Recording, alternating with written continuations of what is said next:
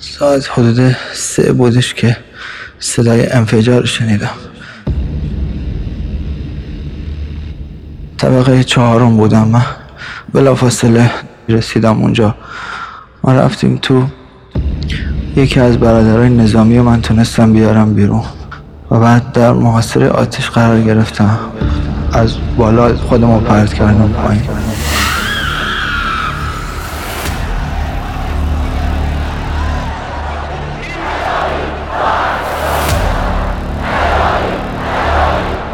این ترورها گاهی موفق میشن گاهی نمیشن. کمی آدرنالین، ترس، خون، کمی گلوله و تبعات بسیار زیاد برای تاریخ ایران. خانم ها آقایان، شما در فصل ترور هستید. ما در این فصل در هر اپیزود یک ترور مهم رو از زبان شاهدان عینی خواهیم شنید.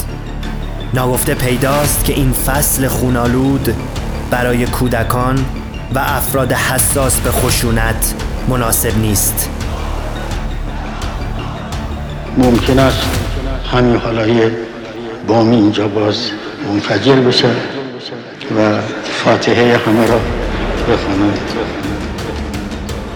این فصل درباره انسان‌هایی است که هر کدام در بخشی از تاریخ ایران روی صندلی مهمی نشستند، اما ناگهان خون از زیر در جاری شد و آنها را در آغوش گرفت. با این حال آنها را به یاد آورید، چرا که آنها نیز زیستند، عشق ورزیدند و روزی نیز درگذشتند.